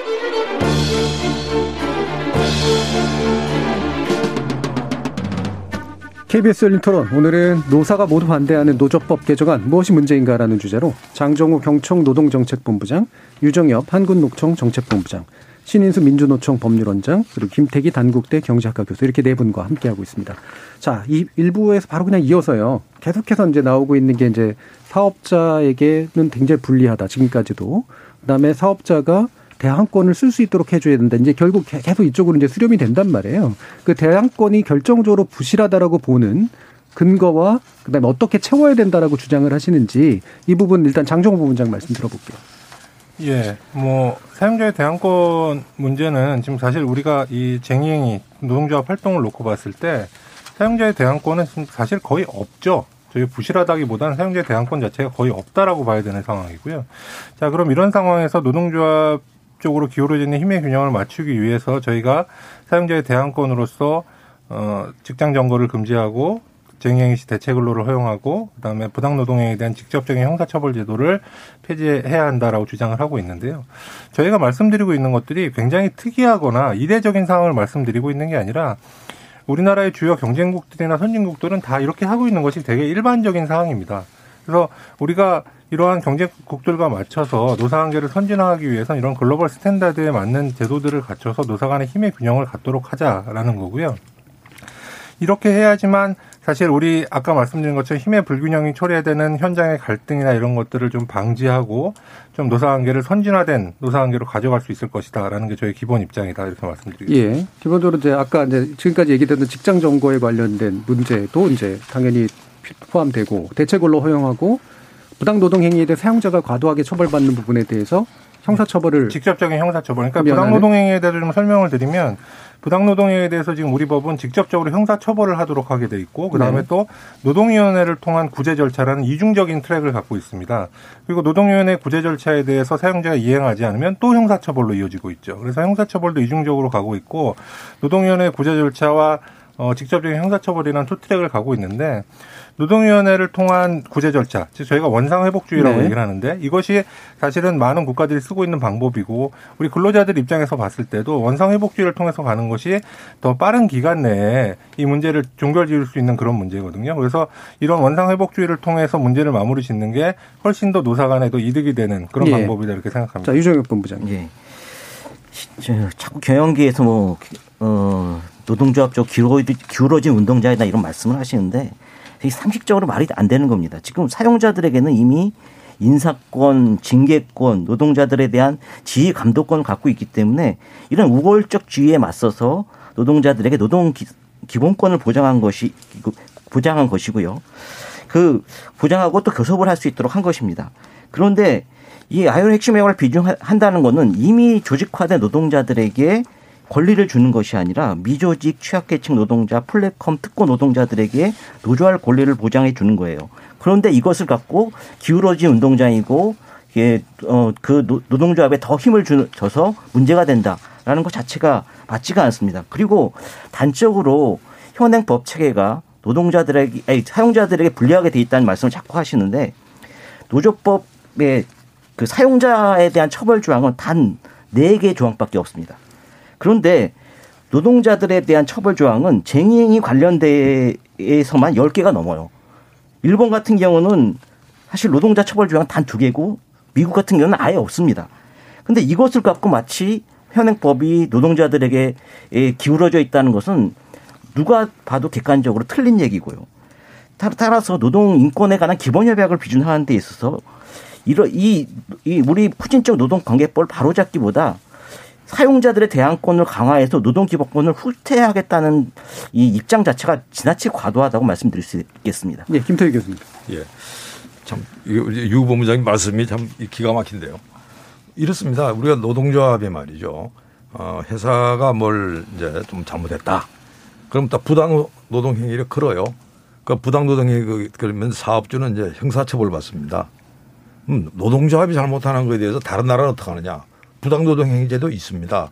그 없다 그러시는데 있잖아요. 그러니까 기본적으로 부당노동쟁의에 관련된 부당노동행위라고 예. 하는 게 있습니다. 그러니까 노동자 측에 예. 그러니까 미국은 그런 제도가 있어요. 예. 그래서 균형을 맞춘다는 거죠. 그 다음에 아까 우리가 이제 쟁의행위 부분에 있어가지고 예. 사업장 밖에서 하는 건 너무 당연한 거고요. 그 다음 뭐 조합 간부들한테 월급을 준다 상상할 수도 없는 거고. 그러니까 당연히 회사 입장으로 봐가지고는 그만큼 불리한 거예요. 그러니까 뭐 노동조합이 뭘 견제할 수 있는 도구도 없고 그 다음에 사무실 자체를 아예 회사에 진을 치고 있고 뭐 이런 좀 상황이고 근데 사실 결과를 보게 되면 아까 특고 이야기를 하셨는데요. 우리나라 노동조합이 어디에 있냐. 대기업 공공부분에 다 있습니다. 근데 이 월급이 얼마나 많으냐. 중소기업 비정규직보다 세배가 많아요. 어느 나라가 이렇습니까? 그러니까 쉽게 말해서 노동조합이 힘이 그만큼 세다 보니까 그 차이를 엄청나게 벌리는 거예요. 아까 우리 유럽 이야기 하지 않았습니까? 유럽 이야기가 대략 그 부분이 한 10% 20%밖에 차이 안 나는데 우리는 이건 뭐 완전히 대기업의 공공 부분이라는 특혜에다가 거기에 대해서 노동조합 프리미엄까지 하다 보니까 급여 차가 너무 나고요. 그리고 또 대기업 공공 부분에서 일하는 근로자가 10명 중에 한 명입니다. 그러니까 지금 우리나라 경우에서 노동기본권 이야기 하려고 그러면요. 한 명 말고 노동조합의 문턱에도 못 가는 아홉 명을 위한 노동기본권 이야기를 해야 되는 거예요. 그러니까 이 노동기본권이 어떻게 보면 이게 중소기업이나 자영업에 이제 갈라 그런다라면 아까 우리 노동조합 제가 이런 말씀 드렸습니다. 노동조합이 진정으로 산별로 가고 노동조합이 예를 들어서 대기업 사무실을 대기, 노동 대기업 안에 사무실 놔둔 상태에서 절대로 중소기업의 노동조합에 접근도 못 합니다. 다른 나라 왜 그럴까요? 그 대기업은 없는 거예요. 바깥에 있습니다. 그래가지고 쉽게 말해가지고 어느 누구든지 그 사무실에 와가지고 상담할 수 있도록 하는 거거든요. 우리나라 노동조합 사무실이 당연히 예를 들어서 우리나라 가장 큰 현대자동차 노동조합이 울산 공장이 있을 게 아니고 저 바깥에 나와가지고 자, 그 부분은 다른 협력 예. 기업들이랑 이야기할 수 있어야죠. 예, 계속 그래야 우리가 중소기업들도 노동조합에 어떻게 보면 좀 혜택 볼거 네. 아닙니까? 무슨 취지인지는 알겠는데 말씀마다 계속 사업장 관련된 얘기를 하시니까 이제 그 부분은 이제 충분히 얘기하신 것 네. 같고요. 예, 충분히 전달이 된 것 같습니다. 예, 말씀 어, 이어서- 제가 잠깐만 한 가지만 더 네네. 여쭈면 그러면 네. 어뭐 말씀 주실지도 모르겠습니다만 이런 특고자라든가 이런 이제 뭐 임금 차이라든가 이런 걸 줄이기 위해서라도 그들의 노조 가입을 허용하는 게 그럼 맞는 거 아닌가요? 아, 지금 노동조합 가입이 할 수 있어요. 예. 할 수 있는데 문제는 노동조합이 예를 들어가지고 우리 가입하세요. 이렇게 권유를 하려면 어떻게 해야 될까요? 당연히 노동조합 사무실이 뭐 시내, 시내에 있다든지 또 우리는 뭐 공장 많은 데 있어야 되는 겁니다. 바깥에. 음. 그 외국에서도 근데- 아니, 사업장 내에 노동조합이 있고 또 밖에도 다 아, 있고 그러지 그렇습니다. 자꾸 예, 사업장 안에 있다고 있어요? 가입을 못 하는 건 아니잖아요. 예. 아, 쉽게 말해가지고 본부가 여기 있는데 몸은 안에 있는데 어떻게 바깥에 사람들 예, 만납니까? 저, 그 그건. 불가능한 예. 이야기죠. 그 두 가지 저는 이제 팩트로 말씀 올리겠습니다. 예. 조합원이 없 조합원이 있는데 노동조합이 있어야지. 조합원은 없고 노동조합은 그런 한강변에 가서 뱃놀이 하는 거는 전 말이 안 된다고 생각하고요. 근데 저는 존경하는 우리 그 김태희 교수님 말씀에 100% 공감합니다. 특수고용 노동자가 노동조합에 가입할 수 있도록 하자. 어, 이거는 공- 네. 지금 다툼 없는 사실로 정리된 것 같아요. 네. 그래서 어, 노조법 2조 1호 근로자 정의를 넓혀서 특수고용 노동자가 노동조합에 가입할 수 있도록 해야 된다. 지금은 안 돼요. 왜냐하면 그 택배 기사나 그 근데 보험 설계 저 보험 설계사 노조는 근로자 1년 규정 전에 그렇죠. 예. 노동조합 설립 신고서를 냈거든요. 예. 아직 설립 신고서를 안 주고 있어요 노동부가. 그래서 적어도 이 점은 우리 네 명 간의 다툼이 없는 사실로 정리된 것 같네요. 그러니까 아, 그건 아니에요. 아니 에요. 한 분은 아닌 부분이 아니 기본적으로 아까 전제가 있다는 거잖아요. 아까 예. 제가 무슨 말씀드렸냐 그러면 아까 이거 해고자든 그다음에 무슨 이저이 퇴직자든 노동자 가입할 수 있는 거 유럽 다 해요. 가능합니다. 우리도 그렇게 하려고 한다면 지금 현재 우리가 노사관계 노동조합의 잘못된 관행을 먼저 개선하지 않으면 저건 요원한 일이다 이런 뜻이에요. 그 당연히 이 문제는 전제가 된 다음에 그 예. 그 부분의 차이는. 빼버리고 예. 원장님도 이어가면은 말씀하시면 안 되죠. 예. 민주노총의 40%가 비정규직이에요. 지금 말씀드린 택배, 화물트럭, 덤프트럭, 보험설계사 이런 분들이거든요. 이런 분들이 자기 마음대로 노동조합을 할 수 있도록 제발 국가가 간섭하지 말고 자기들이 노동조합 하겠다는데 그걸 좀 허용하자. 저는 그게 어, 지금 노동법 개정 정말 바뀌어야 될 노동법 개정이라고 생- 방향이라고 생각을 예. 하고요. 하나만 더. 지금 자꾸 대항권, 아까 사회자님도 그런 말씀 주셨는데, 전 대항권이란 개념 자체가 굉장히 부적절한 것 같아요. 왜냐하면 우리 헌법은 노동 3권을 헌법상 기본권으로 보장하고 있습니다. 근데 기본권에 대항하는 권리가 있을 수 있나요? 제가 사용한 용어는 아니고요. 네네, 예, 예컨대, 용어를 가져온 예컨대. 선거권이나 표현의 자유나 선거권하고 표현의 자유에 대항하는 권리가 있을 수 있습니까? 그 대항권은 반헌법적 권리죠. 그래서 적어도 헌법상 노동상권이 타인의 권리를 침해하지 않도록 적절하게 조율하고 조화되는 거는 맞지만 헌법상 기본권이 있으니까 그 기본권을 파괴하는 대항권을 달라? 이건 우리 헌법에 헌법상 노동상권을 삭제한 다음에 어, 나올 수 있는 개념입니다. 아니요, 그건 아니고 예. 마찬가지로 기본권의 개념으로서 필요하다는 말씀을 드리는 거고요. 그러니까 대항권을 기본권 수준으로 올려야 된다. 저기 특고에 대해서는 특고는 기본적으로 이 특수형태 종사자들은 자영업자죠. 우리 아까 말씀하시는 계속 노동 3권에 대해서 기본권을 말씀하시는데 이 노동 3권의 기본은 근로자죠. 근로자에게 그러니까 근로자 기준을. 그래서 넓히자고 예, 얘기하시는 그리고 거잖아요. 분명히 특권은 자영업자로서 그 특성들을 반영해서 물론 보호받아야 할 부분들이 있으면 다양하게 보호를 해야 하지만 반드시 노동법으로 보호를 해야 된다라는 그 전제 자체가 저는 잘못됐다 이렇게 생각을 합니다. 저는 이제 머리 갈 게 없이 지금 이 그리고 아니, 하나만 더 제가 네네, 말씀을 드리면 네네, 본부장님. 그럼에도 불구하고 지금 정부에서 특수형태 종사자들의 노조 설립에 대해서 필증을 계속 내주고 있는 상황이잖아요. 그래서 이 문제는 사실 이미 정부의 정책으로서 이렇게 밀고 나가고 있지만 저희가 봤을 때는 이분들은 자영업자이기 때문에 자영업자 특성에 맞는 다양한 보호책을 써야지 꼭 획일적으로 노동조합으로 보호- 보호해야 된다. 이건 너무 획일적인 어, 방식이 아닌가 이렇게 생각이 저는 듭니다. 딱 하나만 하겠습니다. 멀리 예. 갈게 아니라 저는 이 열린 토론에 작가님이 계실 거예요. 작가님에 대해서 이 대본을 만들어주신 작가님이 계신데 그 작가님이 자영업자입니까? 정부와 사용자는 그렇게 주장을 해요. 근데 제가 보기엔 전혀 아니거든요. 왜냐? 자, 예. 그래서 그럼 아마 사회자님도 아실 거예요. 이 사람이 이 방송 작가님이 어떻게 자영업자 사장님입니까? KBS의 지시를 받는 자, 이제 그 부분은 이제 근로자 규정에 관련된 상당히 근본적인 차이가 좀 있고 방향성의 차이도 있기 때문에 오늘 논의 핵심이 되기는 좀 어려울 것 같고 되게 중요한 문제긴 합니다만 시간이 얼마 남지 않아서 이 부분 마지막으로 좀 짚어주셨으면 해요. 어, 일단 어쨌든 이제 비준한 처리는 필요한 상황이잖아요. 국제적인 관계상. 그러면 이거를 어떤 순서로 예를테면 노동법 개정을 같이 해서 어, 노동 노조법 개정 이런 정부 안처럼 병행할 거냐 아니면 분리해서 추진할 거냐 이 부분에 대한 또 나름의 방식들이나 입장 차이가 분명히 있을 것 같거든요. 이 부분에서 유정 본부장 말씀 주시죠. 예, 그, 그, 저, 어, 노사가 자꾸 이제 반발을 하고 있으니까 이번 노조법 개정 처리 이 선비준을 해야 되냐 아니면 노조법 개정 문제를 연기해야 되냐 이런 얘기 많이 나옵니다. 예. 그런데 한국노총은 반드시 이번 정기국회에서 아이로 핵심 협약 비준 문제와 노조법 개정이 반드시 처리되어야 한다고 주장하고 있습니다. 병행 처리는 필요하다. 아, 병행 처리. 왜냐하면 핵심 협약을 비준하면서 그와 위반되는 노조법 개정을 하기 위한 노력을 기울이지 않는 것 자체가 기울이지 않는 것 자체가 좀 어불 어불성설이라고 할 수 있고 반드시 또 그 핵심 협약 비준한다 고 하면서 핵심 협약에 부합하지 않은 방향으로 법을 개정하는 것 자체도 말이 되지 않습니다. 따라서 현행 정부안의 문제점을 수정 보완하는 수준에서 이 노조법을 개정하고 핵심 협약에 대한 비준 절차도 어, 병행 처리해야 된다는 것이 한국노총의 입장입니다. 그러니까 지금 노동계가 우려하는 그런 조항 개정안은 뺀채 예, 수정 노정법을 보완해요. 개정해서 이제 병행 처리하자. 이미 현행 국회에 현행 정부안을 수정 보완하는 여- 정부 여당 환노위 간사의 안호영 의원안이나 뭐 공무원 노조법 개정안 윤중병 의원안, 뭐 그리고 윤미향 의원안 등 노조 교원 노조법 개정안 등 여러 개정안들이 입- 입법 발의되어 있기 때문에 이를 병합 심사해서 통과시키면 충분히 정부안의 문제점을 개선할 수가 있습니다. 알겠습니다. 예, 김태희 교수님. 예.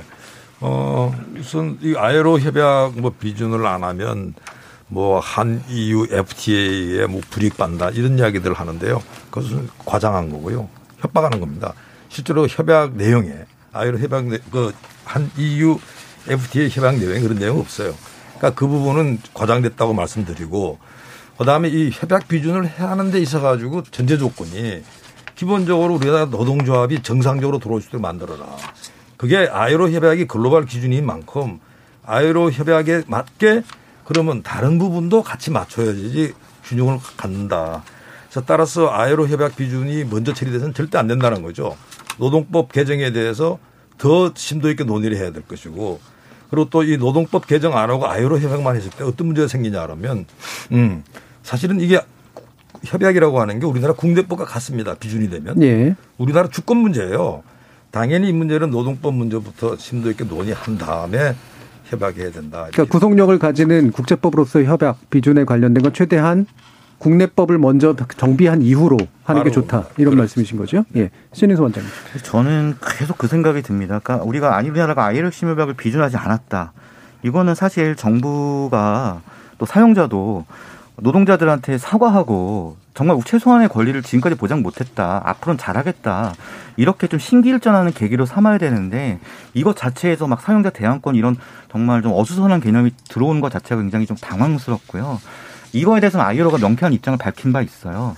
ILO 핵심 협약은 비준하면 바로 그 즉시 효력을 발생하는 게 아니라 1년의 유예 기간이 있습니다. 예. 그래서 ILO의 사무국장이 뭐라고 하냐면은 대한민국 정부 정말 좀 거짓말 좀 그만하고 ILO 핵심 협약 비준해라. 비준한 다음에 1년의 유예 기간이 있다. 예. 그때 ILO 기준이 뭔지 우리가 technical assistant 우리가 기술적 도움을 주겠다라고 예. 하고 있습니다. 협약 먼저 비준하고 1년의 유예 기간 동안 국내법 개정면 충분하다. 그리고 그걸 아이에로가 도와주겠다라고 예. 하고 있고 다른 나라에서 그렇게 한 사례도 있습니다. 그리고 국가인권위원회 위원장님께서도 이렇게 정부 정부가 지금 갈피를 못 잡고 있다. 핵심 협약 먼저 비준해라. 그 다음에 국내법을 아이로 지원받아서 1년 유예 기간 동안 개정하면 된다는 예. 입장을 밝힌 바 있습니다. 네, 그러면 오히려 만약에 가능하다면 그런 식으로 분리 처리까지도 예, 아이로 심의력 기준하고 1년 유예 기간 동안 아이로 아이로와 협의해 가지고 예. 국제적 기준에 맞게 노동법을 개정하면 된다고 생각합니다. 국제적 기준에 맞으면 한국 국내법적인 상황에 맞도록 조정을 해 주는 걸 아이로가 도와주겠다. 예, 아이로가 우리나라 지금 위에 있습니까? 이게 사실은 협약을 비준하면요. 그게 우리가 국내법과 같거든요. 그럼 사실상 아이로 통치를 받는 겁니다. 그럼 아에로 통치를 받고 살아야 되는 거예요? 그러니까 사실 말이 안 되는 이야기를 좀 하는 거거든요. 그러니까 FTA 같은 경우도 EU가 우리보다 위에 있는 건 아니잖아요. 마찬가지인데요. 네. 기본적으로 그 한 EU FTA에 지금 뭐 이런 걸 안 하게 되면 뭐한 그 FTA가 큰 우리가 피해를 본다 그러잖아요. 과장 피해를 봐요. 예. 과장된 이야기고. 예. 그다음에 우리 아예로 지도를 받는다고 하는 게 말이 안 되는 거죠. 왜 예. 대한민국이 다른 아예로 지도를 받는 알겠습니다. 이게 발언권을 방창정 부본장 네. 드려야겠기 네. 때문에. 네. 예. 음. 지금 아마 들으시는 분들이 되게 궁금하게 생각하실 게 하나 있을 것 같은데 우리 신 변호사님 말씀 들어보면 아이로가 굉장히 우리나라 문제에 대해서 깊은 관심을 갖고 이런저런 얘기들을 하고 있다라고 하는데 뭐 권고도 많이 내리고요. 왜 그럴까요? 그건 사실 뭐 민주노총 특히 이제 우리 노동계에서 아이로에게 엄청나게 많은 제소와 요청들을 계속 쏟아 넣고 있기 때문에 아이로에서 관심을 갖고 있는 거죠. 그래서 아이로의 권고가 많이 나왔다라고 해서 우리나라 노사관계가 아이로에서 볼 때 굉장히 잘못됐다 이렇게 본다기보단 민주노총의 많은 제소와 많은 요청들 때문에 이제 아이로, 아이로가 그런 입장을 보이고 있는 건데요. 어, 이 협약 비준과 관련해서 한 세 가지 정도 말씀을 드리고 싶은데 첫 번째는 우리 김 교수님 말씀하셨습니다만 한일 FTA에 있는 조항은 제재 조항이 아니고 노력 조항입니다. 물론 노력 조항도 열심히 해야 되겠지만 그 노력 조항을 지키지 않는다고 해서 어떤 제재가 있다라는 식으로 호도되고 있는 것. 이건 분명히 잘못된 얘기이기 때문에 이건 바로 잡아야 되겠다라는 네. 얘기가 있고요. 두 번째로는 지금 아에로 협약을 선 비준하자고 하는데 이 아에로 협약을 선 비준해서 우리나라 국내법과 충돌로 인한 혼란, 이 혼란을 어떻게 하려고 저는 그렇게 주장하시는지 잘 이해가 안 갑니다. 우리가 과거에 아에로 협약만 비준한 게 아니라 많은 국제 협약들 비준해 왔잖아요. 이때 네. 어떻게 했습니까? 법 개정 사항 검토하고 법 개정에 필요한 사항들이 있으면 그법 개정 절차를 충분히 진행하고 나서 어, 이 협약들을 부진해 왔는데 지금 이 법 개정, 이 노조법 개정에 대해서 노사 간의 논란이 이렇게 큰 상황인데 이런 상황에서 무작정 아이로 협약을 비준하고 1년 내에 법 개정을 마무리하자? 그건 사실 현실적으로 굉장히 어려운 얘기고 추가적으로 한 가지만 말씀을 드리자면 이 얘기가 처음 나왔을 때 우리 학계의 통설적 입장은 선 비준은 안 된다. 법 개정을 먼저 거쳐야 된다라는 게 우리 학계의 통설적 입장이었습니다. 그렇기 때문에 이 아예로 협약 선 비준은 문제가 있다라고 이렇게 보고 그럼 법 개정을 할 때도 아까도 제가 모두에 말씀드렸습니다만 이 법 개정에 매몰될 것이 아니라 우리나라 노사관계 어떻게 선진화시킬 것인가, 노사관계 어떻게 좋게 변화시킬 것인가에 대한 청사진을 갖고 충분한 협의를 거쳐야 된다 이렇게 생각을 합니다. 예, 알겠습니다. 자, 더 논의를 하고 싶긴 합니다만 이제 거의 마무리할 시간이 다 돼가지고요. 어, 뭐 아직 미진하다고 생각하시는 부분을 1분 이내로 짚어주셔도 좋고, 어, 사실은 이제 우리 이제 코로나 19 이후의 상황, 노사 관계나 이런 것도 상당 많이 바뀔 수밖에 없는 그런 조건에서 어떻게 미래지형적 노사 관계를 수립할 것이냐라는 현실적인 문제도 분명히 있는 것 같습니다. 그래서 이 부분에 대한 제언도 좋습니다. 그래서 1분 이내로 마지막 발언 듣도록 하겠습니다. 이 부분 김태희 교수님부터 듣도록 하죠. 예. 우리나라 노동 시장이 참 특이합니다. 그러니까 어떻게 보면 대기업 공공부부는 사실은 뭐 선진국보다 훨씬 더 월급 많고요. 고용고 빵빵하고 반면에 들어가 중소기업 이쪽은 뭐 너무 어렵고요. 근데 우리나라 근로자들의 세 명 중에 두명이 30인 이하에서 일을 합니다. 도대체 이분들의 어떤 보호는 누가 해줄 건지 사실 지금 우리가 지금 노동법 이야기를 하지만 현재 우리나라 노동법은 지금 그분들은 안중에도 없다. 어떻게 보면 노동조합에 지금 가입할 수 있는 정말로 어떻게 보면 잘 나가는 그런 사람들을 위한 법밖에 더 되느냐. 정말 제발 정말 우리나라 노동법 개정이 노조 중심이 아니고 정말 일반 근로자들 그 근로자들이 어려운 처지를 해결하는 그런 정말 실질적인 노동법이 되면 좋겠다는 이런 생각입니다. 알겠습니다. 자, 그러면 신인수 원장님. 저는 김태희 교수님 의견에 100% 동의합니다. 지금 노동법에 서 제일 힘든 게 우리 방송 작가님이나 이런 분들 포함한 특수고용 노동자들 노동자를 못 만들게 해요. 그래서 근로자 범위를 넓혀서 이렇게 어렵고 힘든 처지에 있는 특수고용 노동자의 노동자를 만들게 해야 되고요. 지금 5인 미만 사업장에는 지금 근로기준법이 적용이 안 되거든요. 예. 더 필요한 것에 적용이 안 된단 말이죠. 그것을 적용하는 것 그리고 올 한 해 2천 명이 지금 산업재해로 노동자가 사망합니다. 이런 것들을 해결할 수 있는 중대재해기업 처벌법 이런 어 저, 저희는 민주적 노동 전태 삼법이라고 얘기를 하고 있는데요. 이렇게 좀 힘없고 열악하고 어려운 노동자들을 위한 법을 빨리 만들어야 되고 지금 나와 있는 역대급 노동 계약안이자 주객전도 정부 노조법 개정안은 철회되는 게 맞다. 예. 예. 그 말씀을 가름하겠습니다. 예, 100% 동의지만 방향은 좀 다르신 것 같긴 합니다. 자, 장정호 본부장님. 예. 저희가 우리 기업들 경영 애로 사항을 조사를 해보면 매년 상위권에 랭크되는 게 이제 노사관계 법제도가 기울어져 있다. 노동계에서 너무 투쟁적이고 강경 투쟁 모드로 가고 있다라는 얘기들이고요. 외국 투자 유치와 관련해서도 이 우리나라 투자 유치의 어려운 점들을 조사해 보면 마찬가지로 이런 노사관계의 불균형성이나 노조의 노조의 강경 투쟁 얘기는 빠지지 않고 들어가고 있습니다. 이제 바뀌어야 된다고 보고요. 노동계도 노사관계가 선진화돼야 된다는 거 분명히 동의하실 거라고 생각을 합니다. 그래서 실제로 저희가 뭐 지난 코로나 위기 때도 기업을 살려서 고용을 지키자라는 그런 협약에 대해서 노사정이 같이 협약을 맺은 바도 있습니다. 그래서 이제 노사관계가 투자와 고용의 장벽이 아니라 우리 노사관계가 진짜 우리 기업들의 경쟁력이 되는 그런 노사관계가 될 수 있도록 정부에서도 좀 산업 측면을 충분히 고려한 법제도를 만들고 노동계도 기업이 살고 더 발전하는 과정에서 함께하는 그런 모습에 동참하는 그런 노동계의 모습을 보여주기를 기대합니다. 예, 알겠습니다. 자, 유정업 본부장님 마지막. 예, 정부가 이번 노조법 개정안을 내놓으면서 핵심 협약 비준을 위해서 완전한 노조법 개정안이다 이렇게 얘기하지 않았습니다. 이 단계적이고 점진적인 법 개정이 필요하기 때문에 가장 기초적인 법 개정을 하는 것이다 했습니다. 그 의미는 어차피 선 비준일 수밖에 없고 비준화 이후에도 노조법을 점진적으로 계속 어, 국제 기준에 부합하도록 개정해야 된다는 의미입니다. 따라서 현재 노동 인권에 관한 기본 협약을 이제 비준하겠다는 마당에 정부가 핵심 협약과 아주 관계없는 경영계의 대항권 이런 얘기를 하면서 근본적으로 사실 노조 그 아이로 핵심 협약 비준을 반대하기 위한 주장만을 하고 있습니다. 예. 근데 경영계에서도 많은 토론회를 통해서 핵심 협약 비준에 근본적으로 반대하지 않는다 하면서 반대를 위한 반대를 하고 있 는 것이 우리나라 노사관계를 후퇴시키고 있는 원인이 아닐까 생각을 하고 있고요. 이번에 노동 인권에 관한 기본 협약을 비준하는 거에 흔쾌히 경영위가 동의하시고 향후 전, 정말 미래지향적인 노사관계를 만드는 데 의한 진지한 논의에 임해 주셨으면 좋겠다는 말씀을 드리겠습니다. 예, 알겠습니다. 아마도 뭐 하실 말씀도 더 많으셨을 텐데 오늘 충분하지는 않지만 그래도 입장 차이가 왜 나는가에 대해서는 어느 정도 좀 명확하게 좀 이야기가 전달된 것 같습니다. 어, 다음에 또 한번 모셔서 어, 관련된 논의를 더 할 수 있으면 어, 우리 사회를 위해서도 또 많이 필요한 일일 것 같습니다. KBS 열린 토론 오늘 논의는 이것으로 모두 마무리하겠습니다. 오늘 토론 함께해 주신 김태기 당국대 경제학과 교수, 신인수 민주노총 법률원장, 유정엽 한국노총 정책본부장, 그리고 장종우 경총 노동정책본부장 네 분 모두 수고하셨습니다. 감사합니다. 네, 감사합니다.